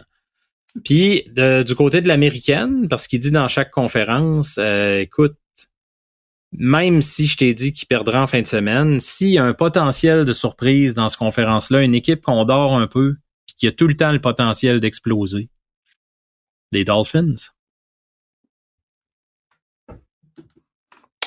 On va poursuivre avec la question de Danny Veilleux. J'adore le silence. non, mais, ah. écoute, je sais pas quoi te dire, là. Ils ont signé des gars à la rue, là. Ouais. Il y a déjà eu plein de belles histoires comme ça. Le gars qui va avoir peut-être le, casque avec le micro en défense là, pour euh, placer sa défensive, peut-être qu'il il connaît même pas le nom des joueurs. Ah, c'est ça, je te dis, ça, ça fait penser à l'année COVID quasiment. Danny Veilleux euh, qui dit compte tenu du grand nombre de carrières de qualité disponibles au repêchage, au repêchage, oui. Est-ce que J.J. McCarthy serait mieux de rester une autre année au Michigan? Ouais, ben il y en a beaucoup qui disent ça là, dans les rumeurs, genre il pourrait revenir une autre année, même s'il est admissible au repêchage. Il a fait son temps, il a joué trois saisons à Michigan. Euh, il y en a qui disent McCarthy a joué seulement deux saisons comme partant, il n'y a pas de temps d'expérience, puis là ça pourrait devenir son show l'an prochain parce que euh, il va avoir l'expérience pour vraiment transporter l'attaque, là, euh, alors que cette année, c'était vraiment le jeu au sol. Il y a peut-être ça qui rentre dans l'équation, mais moi, je me dis, quand un gars est évalué première ronde à peu près, là, si c'est vraiment ça qui ressort là, dans les, prochaines, euh, les prochains jours, tu joues pas avec ce statut-là. Tu y vas au repêchage. Tu sais jamais ce qui peut arriver l'année d'après. Michigan, est-ce qu'ils vont euh, régresser parce que Jim Harbaugh décide de s'en aller, parce qu'il y a plein de vétérans qui s'en vont. Euh, est-ce que lui peut se blesser sur le terrain? il y a toujours ce risque-là. Pour moi, si tu es vraiment considéré comme un prospect première ronde, même si t'es pas le premier ou le deuxième, euh, go, fais le saut dans la NFL. Luc nous pose la question. Je suis surpris qu'aucun de vous deux a sélectionné les Ravens en finale du Super Bowl. Ne sont-ils pas les plus forts du moment? Qui pourrait les battre avant la finale? Est-ce que c'est le temps, mon cher Stéphane, de faire nos prédictions pour le Super Bowl? Ben, allons-y, même si on, on l'a pas un peu fait la semaine passée, mais je pense qu'on a, prévu les, matchs. Oui, exact. On a prévu le match, mais là, on n'a pas prévu les finalistes. OK. Rappelle-nous quelle était ta prédiction et dis-nous euh, qui peut gagner et qui va battre les Ravens en passant par, euh, par Baltimore. Euh, moi, Faut qu'une équipe gagne à Baltimore, ça c'est sûr. Ouais, c'est ça. Fait que là, euh, dans, de mon côté, moi, j'ai Buffalo dans l'américaine et San Francisco dans national. San Francisco qui gagne le Super Bowl. Euh, écoute, je les avais finalistes au début de l'année contre les Bengals, puis euh, je regrette pas. Là, c'est vraiment une machine offensive, défensive, tout est là pour gagner. Là. À moins que Brock Purdy se blesse encore cette année, mais je pense pas. Euh, effectivement que ça va prendre de quoi quelqu'un pour battre les Ravens, mais tu sais, il nous demande aussi pourquoi personne n'a euh, sélectionné les Ravens. Je pense qu'on a toute la même réponse. C'est Lamar la fiche de Lamar Jackson. Eh il faut qu'il nous convainque. Puis c'est pas, c'est rien contre lui. Rappelle-toi Peyton Manning euh, au début de sa carrière en série, il one and done, Mr. One and done. Puis à un moment donné, écoute, il y en a toujours bien gagné deux Super Bowl, mais il y a eu cette période-là quand même où on est venu à douter à chaque fois que Manning embarquait sur le terrain en série, on y croyait pas trop. Lamar Jackson en est là en ce moment. Il y a une fiche d'un et trois. À chaque fois, il se passe toutes sortes d'affaires. Fait que les Ravens, c'est juste ça. Mais est-ce qu'ils ont l'équipe la plus dangereuse? Défensivement, oui, c'est une machine à sac du corps. Euh, ils sont vraiment, vraiment dominants. Mais c'est le facteur pour moi là, qui me fait douter. Ben oui, ben c'est la même chose pour moi. Là. Lamar Jackson, euh, il est bon, il va sans doute être MVP. Il est capable de pas jouer, avoir des moments boned en série? Il nous a pas démontré ça. Il va falloir attendre que ça arrive pour le considérer comme futur euh, participant au Super Bowl. Moi, je vais prendre, comme j'avais aussi au début de l'année, j'avais mis les Chiefs. Je les avais mis contre les Eagles. Ça, ça doit te porter à réflexion, là. Ouais, je sais, je sais, mais tu sais, je n'importe qui qui a vu voir les 49ers ont compris que c'est l'année des 49ers. Les Chiefs, je pense qu'ils vont avoir un parcours très difficile. Euh, ils vont se rendre au Super Bowl de peine et de misère. Ils vont gagner des matchs serrés.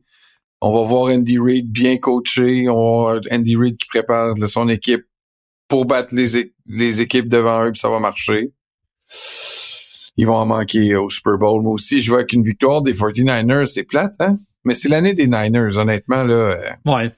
On peut pas, euh, on peut pas nier ça, là. Ils nous ont montré leur supériorité tout au long de l'année. Ils vont Bonjour et, Bonjour et félicitations pour votre balado. J'en manque jamais un. C'est Richard qui nous écrit. Merci, Richard. Moi aussi, je suis un émotif étant un fan des Raiders depuis très longtemps, comme vous avec vos Dolphins et Vikings. Là, Richard, malheureusement, on sera plus euh, collègue d'émotion parce que moi, j'ai fait une croix un peu sur cet ancien Jean-Nic euh, qui euh, mm. était émotif par rapport à son équipe auparavant, mais qui maintenant est beaucoup plus cartésien et vit une, une, une remise de thérapie qui fonctionne. Moi, je vais faire une prédiction à Richard Grégoire tout de suite, notre auditeur. L'ancien Jean-Nic, l'émotif incontrôlable, ben, il va réapparaître samedi ah. soir. C'est très mal me connaître. J'ai fait mon deuil de la saison, je te l'ai dit tantôt. Euh, je pense que là, mon cœur euh, va être... Euh, tu sais, moi, je, je, je, m'attends à un samedi soir là, très tranquille, regarder le match comme d'habitude, aller me coucher à demi. Non, mais là, va bien aller. Écoute, je trouve que tu abuses de ton temps de thérapie au détriment de nos auditeurs qui posent des questions pertinentes. Maintenant, je suis très content du travail du coach intérimaire d'Antonio Pierce. Ben, Richard, tu devais être content de mon euh, de ma de ma chronique au bar il y a deux semaines ou trois semaines où j'espérais qu'Antonio Pierce devienne un entraîneur permanent. Euh, alors, moi aussi, je suis d'accord qu'à un moment donné, il faut arrêter d'aller chercher les high profile puis se, se tourner vers des gens qui ont fait fonctionner tes joueurs. Lui, dit, j'imagine que le propriétaire, soit Mark Davis, ne veut pas répéter la même erreur lorsqu'il n'a pas nommé Rick Bisaccia comme coach il y a deux ans. Ouais. Qu'est-ce que les Raiders feront si jamais Jim Harbaugh est disponible? Écoute, beaucoup de questions. Merci, Richard. Là. En un mot, mettons, qu'est-ce que tu penses de la situation d'entraîneur euh, à, Las Vegas? Ben, Mark Davis étant Mark Davis, si Jim Harbaugh se rend disponible, c'est certain qu'il va essayer d'aller au bat pour aller le chercher. Euh, Est-ce que c'est le meilleur choix? Je ne sais pas. Mais ce qui est certain, c'est que Pierce a fait une très bonne job. Il a amené cette équipe-là à une fiche de 5-4 pendant son passage. Puis il a surtout été backé de façon très vocale, très claire par les meilleurs joueurs de l'équipe. Les Devante Adams, les Max Crosby. Il a semblé très apprécié. Puis après tout l'épisode, la crise, euh, ça a été dramatique un peu les Raiders là, dans les dernières années avec John Gruden, avec Josh McDaniels. Est-ce que t'as pas envie un peu de ça, de stabilité, là, de, de joueurs qui veulent se défoncer pour leur coach, puis d'une relation harmonieuse? Je pense que ça ferait du bien aux Raiders, personnellement. Rénal nous dit euh, Vous faites vraiment un bon balado. Merci, Rénal. J'aimerais savoir si vous avez un livre à me recommander qui explique bien les rudiments du football. Euh, il dit en français ou en anglais, c'est important parce qu'en français, là, on trouve vraiment pas grand chose. Si les auditeurs en connaissent, allez-y, ça va nous faire plaisir de le mentionner. En anglais, ben écoute, c'est un classique là, puis faut pas le prendre mal, mais pour les débutants, euh, Football for Dummies, tu sais la fameuse série euh, telle affaire pour les nuls en français. En anglais, c'est Football for Dummies, puis c'est pas euh, dit avec de manière péjorative, c'est coécrit par Howie Long qui est quand même une légende de la NFL. Puis dans ce genre de livre-là, ce que tu retrouves, ben c'est ce que euh, Rénal recherche certainement, c'est-à-dire les règles, euh, les stratégies les plus importantes, les formations de base, les joueurs à surveiller, des trucs comme ça, euh, les explications là, de, des positions. Fait je pense que c'est un genre de livre idéal là, dans, dans ce qu'il recherche. Euh, oh, notre ami Matt Baker.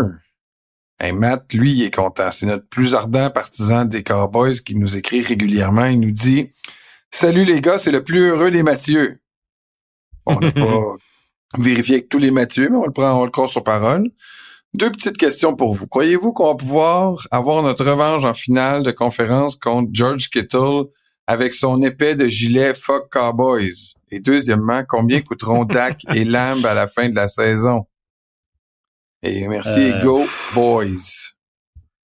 CD Lamb, là, écoute, on va parler de quoi? On va être proche du 35 millions? C'est Tyreek. Excuse-moi, mais CD Lamb, il, il Tyreek, c'est genre 125 millions sur 5 ans, quelque chose comme ça. Mais ça veut dire que CD Lamb, il est en renégociation, là? Cet, faut, cet ben, on est pas mal rendu là de mémoire, là, parce que ça fait quoi? Ça fait trois ans qu'il joue? si je me trompe pas. Les choix de première ronde, c'est des contrats de quatre ans, mais tu peux renégocier au bout de trois. Il y a quelque chose comme ça. Là. Fait que je serais pas surpris qu'on en soit rendu là. Euh, mais ça va coûter une beurrée, c'est sûr. Puis les Cowboys, il n'y a pas de doute dans mon esprit. Ils vont garder Dak, ils vont garder CD Lamb. Les, les joueurs comme ça, ils s'accrochent à eux. Euh, même des fois trop longtemps, dans le cas d'Ezekiel Elliott, par exemple. OK. Sa dernière année, Lamb, c'est en 2024 un salaire de base de 18 000. 18 millions. Fait que 18 millions, oui, pardon. Donc est-ce qu'on le est-ce qu'on laisse avec sa dernière est-ce qu'on laisse avec sa dernière année de contrat recru Ben règle générale Règle générale, les joueurs qui surperforment à leur à leur contrat d'entrée, euh, les équipes ont tendance à les récompenser en les renégociant un peu plus vite. Euh, mais tu vois, regarde, les euh, Vikings ont essayé ça un peu avec Justin Jefferson, ça a échoué. Ça veut pas dire que la relation est cassée, mais ça n'a pas été possible durant la saison morte. Fait des fois, ça peut être bien compliqué. Euh, mais règle générale, c'est comme ça que ça marche. Euh, puis l'autre partie de la question... Tyreek Hill, c'était 120 millions sur 4 ans. Fait que c'est ça, c'est une trentaine de millions par année. 40. On, on, on va être on va, on va être dans ces eaux-là. Là. On va être rendu à ça. Est-ce que c'est lui qui va signer ou Jefferson en premier? Les deux vont vouloir attendre que l'autre signe. Il y a tout ce jeu-là aussi pour qui va être le mieux payé à 100 pièces près. Bon, puis l'autre question, le euh, karma va-t-il frapper George Kittle?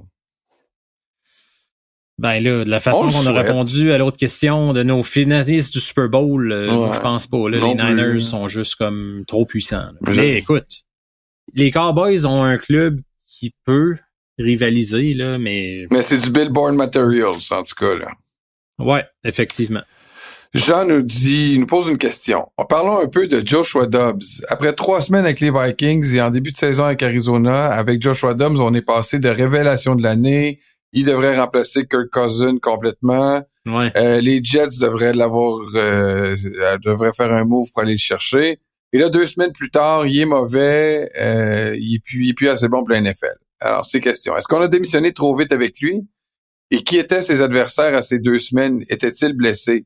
Est-ce que les autres équipes ont contré euh, Joshua Dobbs euh, avec des actions qui n'avaient pas été essayées depuis le début de la saison? La corde est courte pour un carrière substitut dans la NFL. Merci, Jean. Oui, la, corde est courte, effectivement. Tu sais, ça a été une super belle histoire, Dobbs, mais euh, je pense qu'on a vite vu son plafond. Euh, c'est un gars qui voit un bel avenir, mais d'après moi, comme réserviste. tu veux l'avoir dans ton équipe. Idéalement qu'il ait plus que quatre jours pour apprendre le playbook, parce que là, il a donné en masse dans ce domaine-là, que ce soit avec les Cards ou les Browns ou les Titans ou les Vikings. Euh, il peut être compétent, mais il a quand même montré ses limites. Là. Euh, tu vois, là, avant qu'il perde sa job avec les Vikings, il y avait eu deux défaites de suite, huit revirements à, son, à ses dépens. Après ça, il y a eu le fameux match de 3-0 contre les Raiders. L'attaque était stallée bien raide. C'est ça. Je pense que pour l'instant, en tout cas, là, on, voit son plafond, mais c'est sûr que ça l'aiderait. Un gars comme Dobbs, qui a quand même du talent, qui est quand même athlétique, de se retrouver dans une équipe, d'une situation stable, puis de rester là, ça l'aiderait beaucoup plus que de faire ses valises à tous les trois mois. Jonathan nous pose la question. Bonne année. Euh, après la dernière saison, j'aimerais savoir, selon vous, quels ont été les meilleurs coups des équipes lors de la dernière entre-saison et quels ont été les pires? Est-ce que tu as fait cette recherche-là, Steph? C'est pas une question facile. Euh, un bon coup qui me vient en tête, c'est niaiseux parce que je te sortirai pas un, euh, un corps arrière ou quoi que ce soit. Là. Dans l'entre-saison, on parle pas d'un Joe Flacco qui est signé en novembre. Dans l'entre-saison, moi, j'ai bien aimé ce que les Falcons ont fait en allant chercher Jesse Bates. Il a été vraiment dominant comme safety. Euh, plusieurs gros jeux cette année. Sont, bon, c'est pas le gars qui a mené les Falcons en série, là, on le sait, ils sont éliminés. Euh, mais quand même, tu sais, ce genre de geste-là qui passe un peu sous le radar, tu te ramasses d'une équipe puis tu un impact aussi important. Je pense que les équipes devraient apprendre de ça. Des fois, tu attends un petit peu, tu signes pas nécessairement euh, le, joueur le plus convoité, puis finalement, ben, ça porte ses fruits. Euh, puis le move le plus raté... Euh, Juju? Juju, Juju, c'est vraiment pénible avec les Pats. Euh, puis dans la même catégorie, j'ajouterais peut-être Miles Sanders avec les euh, Panthers. On n'a pas entendu parler. sais, il avait été le meneur avec les Eagles, mais dans un système très favorable ben pour la course ben où les porteurs de ballon paraissent tous bien. Ça, c'était vraiment un move de cave. T'as bien raison. Euh, Thomas nous dit, j'ai une question NCAA pour vous cette semaine. J'essaie d'écouter le plus de balles possible pendant la période des fêtes et j'ai l'impression que le phénomène des joueurs qui opt-out a été particulièrement présent cette année en comparaison avec les années précédentes. Ça, c'est un sujet qui est récurrent. Nous, à la zone, on en parle souvent. On s'ostine, moi Steve, d'ailleurs, là-dessus, à point tel que beaucoup de matchs étaient presque gênants, en particulier le Orange Bowl. Au moins, nous avons eu droit à de bons matchs de série. Pouvez-vous expliquer ce phénomène? Ben, c'est que le, le opt-out, il y a souvent des gars dans les dernières années qui euh, se déclarent admissibles au repêchage. Puis, ben, pour se préparer, puis pour éviter tout risque de blessure, pour être euh, pas exposé à ça, ben, ils disent, euh, je vais faire l'impasse sur mon bowl. Je jouerai pas au bowl, je vais me concentrer sur le draft. C'est pas un phénomène qu'on voyait avant. On a vu apparaître ça depuis quelques années, là, maintenant. Puis là, c'est vraiment, vraiment répandu. Avant, c'était réservé à une partie très élite des prospects, là, les, les premiers choix lors de la première ronde. Mais on a vu dans les dernières années, même des gars de deux, trois. C'est quasiment rendu une façon de se donner de l'importance. C'est quasiment, tu dis, ah non, moi, je peux pas jouer, là, tu sais, j'ai trop de chances d'être pris en première ronde quand dans le fond, on prend tout, là, mais juste de, de, de, dire que tu joueras pas, c'est comme si le monde te revoit, ah, il jouera pas. Ah, c'est vrai, lui, ça se peut que tu sois drafté haut.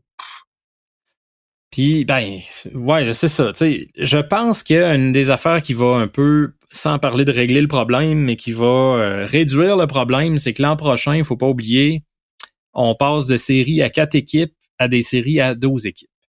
Fait qu'il y a quand même plusieurs joueurs vedettes qui vont jouer en disant, écoute, là, j'ai la chance de remporter un championnat national. C'est pas un bowl qui m'amène à rien. Bon, j'ai gagné le Gator Bowl ou le Mayo Bowl ou le Pop Tart Bowl ou le Sun Bowl. Puis là, il arrive quoi après? Ah, j'ai gagné un bowl. Mais si tu peux aller chercher un championnat national. mais un bowl, c'est pas mineur. Là. Moi, ça me fait rire. Tu sais. C'est pas que c'est mineur. Tu joues pour ton université. C'est tu joues avec des gars que c'est leur dernier match de football meaningful. Tu les abandonnes ben parce que toi, tu t'en vas peut-être dans la NFL ou peut-être tu vas juste être drafté. Alors que tu as, vécu des fois quatre ans avec des gars, puis tu les abandonnes quand c'est euh, une façon de remercier en plus l'université qui t'a permis euh, de faire ton sport. Bravo. C'est pas tout le monde là, qui pense comme ça. Tu, sais, tu regardes dans les derniers bowls de, de, décembre, euh, il y avait Bo Nix, entre autres, à Oregon, qui lui a joué son bowl. C'est un corps arrière qui vraisemblablement va sortir en première ronde. Il y en a qui le font encore, mais je te dirais, moi, que c'est rendu une minorité. Le, courant de pensée actuellement dans la NCAA, c'est vraiment je suis admissible au repêchage, je suis un espoir de premier plan. J'abandonne mon université, mes, mes coéquipiers, mes partisans. Ah, c'est super. On sort pas. Tu connais mon opinion là-dessus. Steve, lui, pose la question. Avec le match-up Rams versus Lions ce week-end, je me demandais si, selon vous, qui est gagnant de l'échange Stafford contre Goff? Les Lions ont transformé les choix repêchage en Gibbs et Laporta, entre autres, et les Rams ont obtenu un Super Bowl. Je suis curieux d'avoir votre opinion. Excellente question, Steve. Ouais, ben tu sais, euh, là, il, il est sorti des stats cette semaine. Je voyais ça circuler. C'était un petit peu drôle parce que là, les stats sont pareils, les deux gars, mais tu peux pas mesurer un échange à, ah, les deux ont les mêmes stats. Tu sais, Stafford a conduit les Rams au Super Bowl. Qu'est-ce qu'ils voulaient, les Rams, de cet échange-là? Là? au final. Ils l'ont gagné. Puis le sentiment à l'interne, c'est que Jared Goff les aurait pas amenés là. Écoute, on le saura jamais, mais je pense quand même que Sean McVay connaissait son affaire, il savait à qui il avait affaire, puis que Stafford les a fait passer à une autre étape cette année-là. En mon sens, il gagne l'échange. Sauf que ben les Lions ont extrêmement bien repêché. c'est une chose d'avoir les choix, mais il faut bien choisir. Euh, quand les Rams avaient fait l'échange, c'est eux qui avaient échangé, je pense, leur choix à Washington. Puis là, Washington avait mis la main sur le deuxième pick overall pour aller chercher Robert Griffin. Euh, les Rams, après ça, tu sais, bon, euh, je suis pas convaincu qu'ils ont tiré le maximum de cet échange-là. Mais les Lions sont en train de le faire. Donc, chapeau là, de ce côté-là. Puis, Goff, euh, qu'on l'aime ou pas, il y en a beaucoup là, qui se plaisent à le planter. C'est un système quarterback, tout ça. Moi, je pense qu'il vaut quand même plus que ça. Puis il a permis aux Lions d'être patients dans leur approche. C'est ça que j'aime de leur échange. Là. ils n'ont pas été obligés de se garrocher sur un corps arrière parce que là, on n'a pas, on n'a pas, on n'a pas. Jared Goff a joué mieux qu'on s'attendait, je pense, à Détroit. Euh, il y a eu ses matchs difficiles, évidemment, mais quand même, tu n'as pas été obligé là, de te précipiter. Là, hey, ça nous prend ce joueur-là. Puis, euh, moi, je me rappelle, entre autres, les Vikings, une année, avaient repêché en première ronde un certain Christian Ponder euh, je l'ai encore sur le cœur, celle-là. Tu sais, euh, un gars comme lui, là, justement, c'est parce que les Vikings étaient dépourvus de solution à ce moment-là. Ils savaient pas quoi faire. Ça nous prend un corps arrière. On va en prendre un en première ronde. Et puis, il a clairement pas été à hauteur. Là, les Lions ont pu être plus patients, repêcher des joueurs de qualité à d'autres positions. Fait que, en ce sens-là, c'est un win-win. Mais il reste qu'au final, les Rams ont gagné leur pari. Et il nous pose aussi la question, je suis en train de chercher Steve là, euh, pour euh, le Canadian Podcast Awards. On vous avait demandé votre appui. On était en nomination pour le meilleur podcast de sport au Canada. On a été défait. Ah. Eh oui, on a été défait. Puis là, je cherche qui nous a battus là. Tu nous en as pas parlé, mon Snow? Non, je sais. Mais écoute, à ma décharge, là, le, le, le, les gagnants ont été révélés euh, le 29 décembre. Oh boy, OK. J'étais dans mes parties de Noël. Donc, cette année, le podcast qui a remporté le prix dans notre catégorie, c'est Her Love for Sports. Un podcast d'une fille qui m'a l'air tout à fait charmante et euh, qui donc encourage euh, les femmes dans le sport. OK. Où on encourage Fé- Félicitations. Les gros gars qui font du sport. C'est moins bon un peu, mais euh, oui. Alors félicitations à euh, Love for Sports, euh, un podcast donc qui a remporté le prix dans la catégorie meilleur podcast de sport en 2023 et qui nous a laissé donc dans la poussière derrière son L'année prochaine. L'année prochaine. You bet. OK, deux dernières questions rapidement. Euh, on va y aller avec Lauriane, notre amie française. Salut Lauriane. Elle, elle vient de l'Auvergne. Ah, je Mais sais plus. non, je, non, elle vient de Je sais plus, je sais plus. Alors, euh, plusieurs questions. On va essayer de- d'en répondre le plus possible. Quelle équipe, quelle perspective pour les Bears avec leur premier tour de draft? Un nouveau QB serait-il envisagé? Ah ben là, là, là, si quelqu'un a la réponse de ce que les Bears vont faire avec Justin Fields, ben dites-nous-les. C'est une des belles intrigues des prochains mois. là. Ça va être à suivre. Parce que, tu vois, le DG Pauls a dit cette semaine, ouais, Field nous a prouvé que c'était un corps arrière partant dans NFL. Il s'est beaucoup amélioré. Mais il a dit aussi, quand tu te retrouves avec le premier choix, c'est une situation unique qui arrive pas souvent. Tu te dois d'évaluer toutes les options. Fait que, bof, la porte est ouverte, autrement dit, à tout. Euh, puis c'est certain là qui vont se regarder Caleb Williams puis vont se demander écoute si on le repêche qu'est-ce qu'on pourra obtenir pour Fields? Puis je pense que c'est là qu'ils auront peut-être pas le choix d'envoyer quelques petits euh, flyers là d'essayer de voir hey qu'est-ce que tu nous donnerais pour Fields? Puis de voir un peu qu'est-ce que peut être sa valeur. Euh, L'autre chose, c'est que cette année, le premier choix, Caleb Williams, c'est vraiment une année où c'est pas mal clair que ça s'enligne pour être lui c'est pas mal clair aussi qu'on parle de lui comme d'un prospect euh, très rare. Il va valoir une tonne, ce choix-là. Est-ce que les Bears vont plutôt se dire on est bien mieux d'échanger le choix, on va se bâtir un club avec ça, on va entourer euh, Justin Fields comme c'est pas possible? Je sais que ça fait quelques fois, Jean-Nic, qu'on l'aborde cette question-là, mais on l'a pas la réponse. C'est malheureux, là. J'aimerais ça dire c'est sûr qu'ils vont faire ça, mais c'est très mystérieux. Tu sais, moi, mon feeling, c'est que tu as le premier choix, ça arrive combien de fois, puis là, tu as un corps arrière comme Caleb Williams qui est disponible. J'ai l'impression que les Bears vont y aller en ce sens-là. Ouais. Euh, mais faut vraiment que tu obtiennes une bonne valeur pour Justin Fields. Tu peux pas le laisser aller pour un, un choix de troisième ronde. Non, moi aussi, c'est mon feeling. Là, la, la fin de saison, j'ai vu les entrevues de Justin Fields. Il était très robotique, on dirait qu'il donnait des lignes. Ah, il a pas été robotique avant de jouer contre les Packers, par contre, en disant euh, c'est normal Ouais, que les gens de Green. Bay sont très intéressés à leur, à leur équipe, il n'y a rien d'autre à faire là-bas. Ouais, non, c'est sûr que quand il est venu euh, parler des, des Packers, il s'est gâté, mais euh, Mm. je sais pas. Moi, euh, mon feeling, c'est qu'il reviendra pas. D'ailleurs, dans le moment, Robin, oh, on arrive pour conclure notre période de Oh. questions. Lui aussi parle de Justin Fields avec une théorie un peu farfelue. Là, je pense que là, le Robin, là, t'as pris un de nos cocktails, puis t'as un peu abusé. Là. Lui, il voit, il parle des analystes qui disent, euh, à la limite, il se cache derrière les analystes, Robin, puis je te, je trouve ça futé comme stratégie. Il dit, j'ai entendu des analystes dire qu'on pourrait échanger Bill Belichick et qu'il vaudrait un premier choix. Pas sûr qu'il y a ben, ben des analystes qui vont passer l'année à dire ça, mais écoute, peut-être qu'il y en a certains qui ont cru euh, que ça pourrait arriver. Mais bon, disons que dans ce scénario, euh, les, euh, les, les, les Pats échangent Bill Belichick. Est-ce que ça vaudrait la peine de l'échanger contre Justin Fields? Les Pats repartiraient à neuf avec un jeune QB et euh, avec leur troisième choix. Pourquoi ils me parlent d'un troisième choix? les- Avec leur Ouais, ben, troisième choix, ah, oui, oui, au troisième choix. Au repêchage, oui, au- en première ronde, ils repêcheraient Harrison Jr. et enfin, un, on aurait un super receveur. Les Bears auraient finalement un vrai coach, et pas le moindre, Ouais. et ont toujours leur le premier et troisième choix. Qu'en pensez-vous? Ben, c'est, écoute, c'est jamais arrivé. Dans l'histoire, il y a eu huit échanges pour des entraîneurs. Là. Je les ai toutes euh, revérifiés. Puis c'est toujours, toujours, toujours des choix qui sont impliqués. Ça n'a jamais été fait un échange coach contre joueur.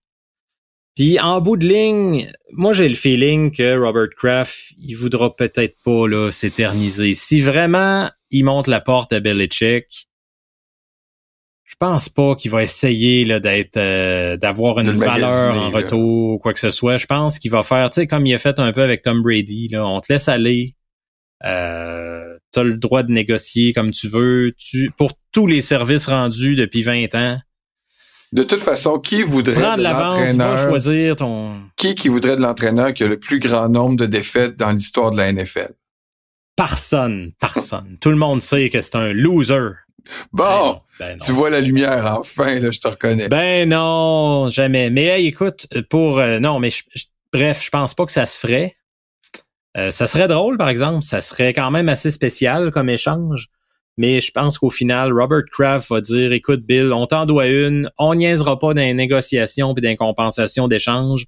Essaie d'avoir la meilleure situation possible pour toi, puis euh, on, se reparle quand on va t'introduire dans notre Hall of Fame dans quelques années. Merci à tous pour vos questions. On n'a pas eu le temps de prendre tout le monde. N'hésitez pas quand même à nous relancer la semaine prochaine. On va prendre le plus de questions possible. Vous pouvez le faire en nous interpellant sur les réseaux sociaux, sur Twitter, sur Facebook. Euh, vous pouvez aussi euh, être membre du groupe Nos Précieux Conseils Fantasy Football, qui est toujours actif là, malgré qu'on a terminé la saison Fantasy. On va essayer de le faire vivre un peu pendant les séries nos précieux conseils de fantasy football. Et vous pouvez aussi nous écrire à l'adresse suivante. La zone payante à commercial québécoismedia.com. Une pause et on se retrouve de l'autre côté pour aller au bar. Bougez pas.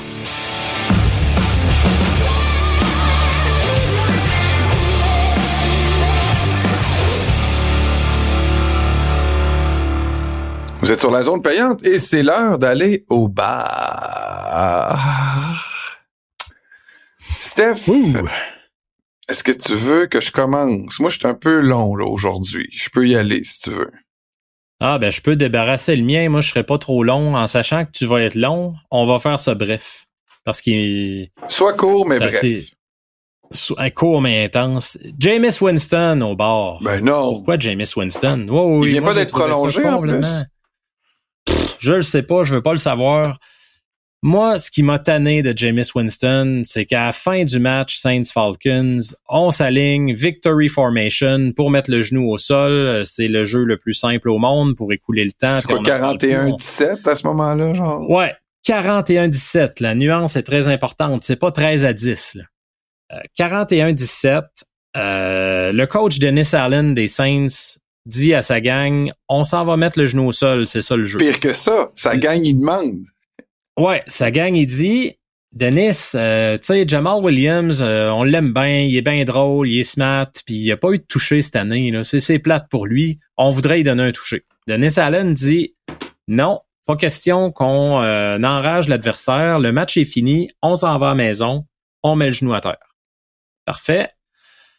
James Winston arrive dans le caucus et il dit à sa gang, écoute, on va donner le toucher à Jamal Williams. Donc, il s'aligne en victory formation et il donne le ballon à Williams qui rentre un toucher 48-17.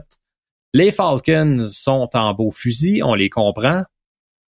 Après la game, euh, l'entraîneur Arthur Smith, qui a plus de job malheureusement, engueule ben raide Dennis Allen et dit What the fuck was that? Puis il est pas content. Euh, puis Dennis Allen essaie de lui expliquer, écoute, c'est pas ma décision, nanana. Puis là, James Winston, devant les médias, dit, It was a team decision. C'est une décision d'équipe. C'est qui le boss à bord? Jamais vu ça. C'est une mutinerie. Écoute, moi, je comprends pas. Dennis Allen, à ce compte-là, je l'aurais peut-être mis dehors. Si t'as pas assez d'autorité pour ta gang, va faire autre chose. Tu peux être un excellent coordonnateur défensif. Mais là, tu viens de perdre un peu là, ta gang. Non, mais c'est le pire, c'est qu'ils ont demandé. Ben, ça pourrait être Si- lui au bord, en fait. avait Mais moi, ça- Jameis Winston... euh, Si elle fait ça sans y en parler, puis il dit ah non, on le dit pas au coach, ça, mais on rentre. Puis après ça, ton coach, il est fru. Pourquoi vous me l'avez pas dit? Mais là, c'est pire, là. Ils ont dit Hey, ça te dérange-tu, coach, si on fait ça? Non, non, non, le play, le jeu, c'est victory. Allez-y. Puis oh, hey, regarde, ils viennent nous dire victory, fuck that. Il y a quand même un code là au football. À un moment donné, le coach, c'est le coach. Tu peux ne pas être d'accord, tu peux exprimer un autre point de vue, tu peux t'obstiner, mais c'est lui qui a la décision. là. Sinon, écoute, il n'y a plus de respect, il n'y a plus rien, il n'y a plus, c'est l'anarchie. Puis justement, moi, Jameis Winston, ben, je trouve qu'il a clairement manqué de respect, il s'est cru au-dessus de ses affaires. Puis je vais lui servir justement un cocktail qui s'appelle Anarchy in the Glass. L'anarchie dans le verre. Fait qu'écoute ça, ça doit piquer un petit peu. Deux onces de mescal, un once de jus de lime, un once de nectar d'agave, D'agave. un... Ouais, Est-ce que tu as fait ta recherche pour savoir ce que c'était? non. Je suis pas fier de toi. C'est quoi? Explique-moi. Ben, je sais pas, moi, c'est pas, c'est toi qui veux euh, faire boire ce drink-là. Ah ben là, moi, tout ce que je sais, c'est qu'il y a de l'agave dans la tequila. C'est tout ce que je sais. Après ça, un demi-once de liqueur de chili. Un quart d'once de sirop de poivre noir. Des traits de tabasco. Euh, ça a quasiment l'air bon pour vrai, puis ça doit piquer. Moi, ce que je souhaite à Jameis Winston, c'est d'en prendre quelques verres et demain d'avoir le Ring of Fire. Bon, c'est ça que tu souhaites, mon coquin. Et voilà. Sais ce qu'on ce qu'on doit manger hein, quand on mange du piquant? Euh, Il y a toutes sortes de théories, mais moi j'ai entendu des agrumes. là. Non. La meilleure Ça, c'est quoi? stratégie, c'est de manger de la crème glacée. Parce que le lendemain, mais- quand t'es aux toilettes, t'as hâte en esti que la crème glacée arrive.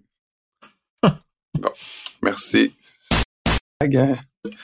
L'agave, là, pour que tu le saches, c'est une Ouais. euh, plante vivace spectaculaire, si on en croit le site internet euh, Les Contes Succulents.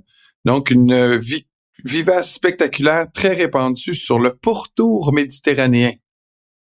OK. Alors, euh, c'est une belle vivace, check. C'est quand même, euh, C'est ah, c'est quand même gros, là. Ouais. C'est quand même pas pire Ouais, pour les ouais, gens qui nous regardent la- en version euh, mais c'est visuelle. euh, moi me semble que c'est ça qui servait à faire de la tequila entre autres. Mais Ouais. écoute, c'est au- c'est en Méditerranée, là. Je suis pas sûr que c'est trop mexicain, là. Mais je suis prêt pour ton éditorial. Bon, moi, mon éditorial cette semaine, c'est Roger Goodell que je vais amener au bar. Écoute, je sais ce que tu vas me dire, là. Il fait bien, là. Il va euh, priver euh, la plupart des Américains d'un spectacle désolant euh, entre euh, le, ma- le match entre les Dolphins et les Chiefs à moins 26. Un match qui va sans doute euh, avoir très peu d'intérêt ou de beaux jeux étant donné les conditions euh, météorologiques parce que tu sais que le match de samedi soir va être disponible uniquement sur Peacock. Ouais. Ouais, j'ai vu ça que ça faisait scandale aux États-Unis. Donc- Chez nous, c'est pas le cas parce que Non, on va l'avoir, nous. le Mais c'est un peu la même chose qu'Amazon. Le- le- les matchs du jeudi, là, nous, au Canada, on, on a les matchs du jeudi, mais aux États-Unis, il faut que tu sois membre Amazon pour avoir euh, accès aux matchs. Puis, écoute, je, m'étais préparé pas mal de choses à, discuter, mais je vais quand même couper ce cours, là, mais mon point, c'est que il y a une raison pourquoi ils font ça. Même si on en veut à la NFL, puis à Roger Goodell, puis euh, aux stratégies marketing de la NFL, en 2023, là, des 100 émissions les plus écoutées euh, aux États-Unis, il y en a Ah oui. trois seulement qui étaient pas des matchs de football. non, Trois. les cinq les 56 premières étaient des games d'NFL. C'est fou. là. Fait que, euh, on- et, on, et ça va en augmentant. Là. Écoute, là, en, en 2020, il y avait 72 matchs. Il y avait, en fait, de- du top 100, il y avait 72 qui étaient des matchs de la NFL. En 2021, 75 qui étaient des matchs de la NFL. En 2022, 82 qui étaient des matchs de la NFL. Et en 2023, j'ai parlé tantôt des matchs de football, mais juste la NFL, sur les 100 émissions les plus écoutées aux États-Unis à la télé, c'est 93. C'est malade. là. C'est de la C'est un rat de NFL. marée. C'est un rat de marée. Alors, tu sais, tu te mets à la place de, des gens de la NFL, tu leur dis, tu sais, on a tellement une grosse domination qu'il faut utiliser toutes sortes de canaux pour rentabiliser le plus possible euh, le contenu qu'on a. Là. sais, on peut pas donner seulement ça à des, à des postes généralistes euh, qui ont pas d'OTT. Il faut vendre des faut aider, euh, faut, faut offrir nos, nos produits à des gens qui vendent l'abonnement, puis vendent ça à un, à un fort prix. Euh, mais ton point est intéressant, mais pourquoi tu l'envoies au bord? Euh? Ben, parce que je pense que ça reste fâchant. Là. Là, pour une majorité d'Américains, euh, dépenser un autre 6 piastres par mois pour s'abonner, pour regarder un match de série, j'applaudis la, stratégie marketing puis financière derrière ça, mais j'aurais aimé ça que ça se limite au match de saison régulière. Là, tu si ça devient une habitude, euh, puis on se mentira pas, là, ça va arriver au Canada un jour ou l'autre, tu sais. Puis si ça devient une habitude de mettre des, euh, des matchs de séries éliminatoires euh, dans des services d'abonnement, ah, je trouve que c'est malheureux. Tu sais, je trouve qu'on prive les amateurs de leur sport favori. Puis euh, pour ça, ben euh, pour ce qui pourrait s'en venir, puis pour ce qu'il fait pour la fin de semaine, je vais mettre Roger Goodell au bar et qu'est-ce qu'il voit Je vais lui offrir un Cuba Libre pour rendre oh! libre. Tu vois, c'est un genre de. Ok, c'est là que tu t'en. La révolution. 45 millilitres de rhum blanc, évidemment, on est à Cuba. 180 millilitres de cola, évidemment, on est à Cuba. C'est pas un rum and coke, là. C'est un Cuba Libre. C'est vrai que ça ressemble à ça, mais il y a un quartier de lime de plus. OK. Alors voilà ça, voilà mon cher. Euh, je, tiens à amener juste un point avant qu'on se laisse, Jean-Nic. Oui. L'agave bleue est à la base de la boisson nationale du Mexique appelée tequila. T'as pas parlé d'agave bleue tantôt, t'as parlé d'agave tout court. On a parlé d'agave, là. agave, agave bleue, agave mauve. Là. Ouais. OK, là, je dis pas qu'elle est pas à la base de tequila, je dis juste qu'il faut aller chercher selon ce que selon mes sources là, récemment consultées, il faut aller chercher en Méditerranée. Là. On pourrait enquêter, puis faire un voyage, aller voir si c'est la bonne agave, pour, pour, ah. pour être sûr que notre chronique au bar est factuelle. T'es-tu en train de m'inviter en voyage? Ben, ça peut être toi, des auditeurs, on peut s'organiser une grosse gang, quelque chose. Partir en Méditerranée après la saison de football, je serais pas contre, je te l'annonce. Mm-hmm. Ben, Merci. Merci. On laisse ça là. Merci à vous d'avoir été là encore une fois cette semaine. On a été un peu long cette semaine. Je pensais qu'on allait être plus court, mais on va essayer de faire mieux la semaine prochaine, je vous le promets. Merci d'avoir été là. À la semaine prochaine. Bye.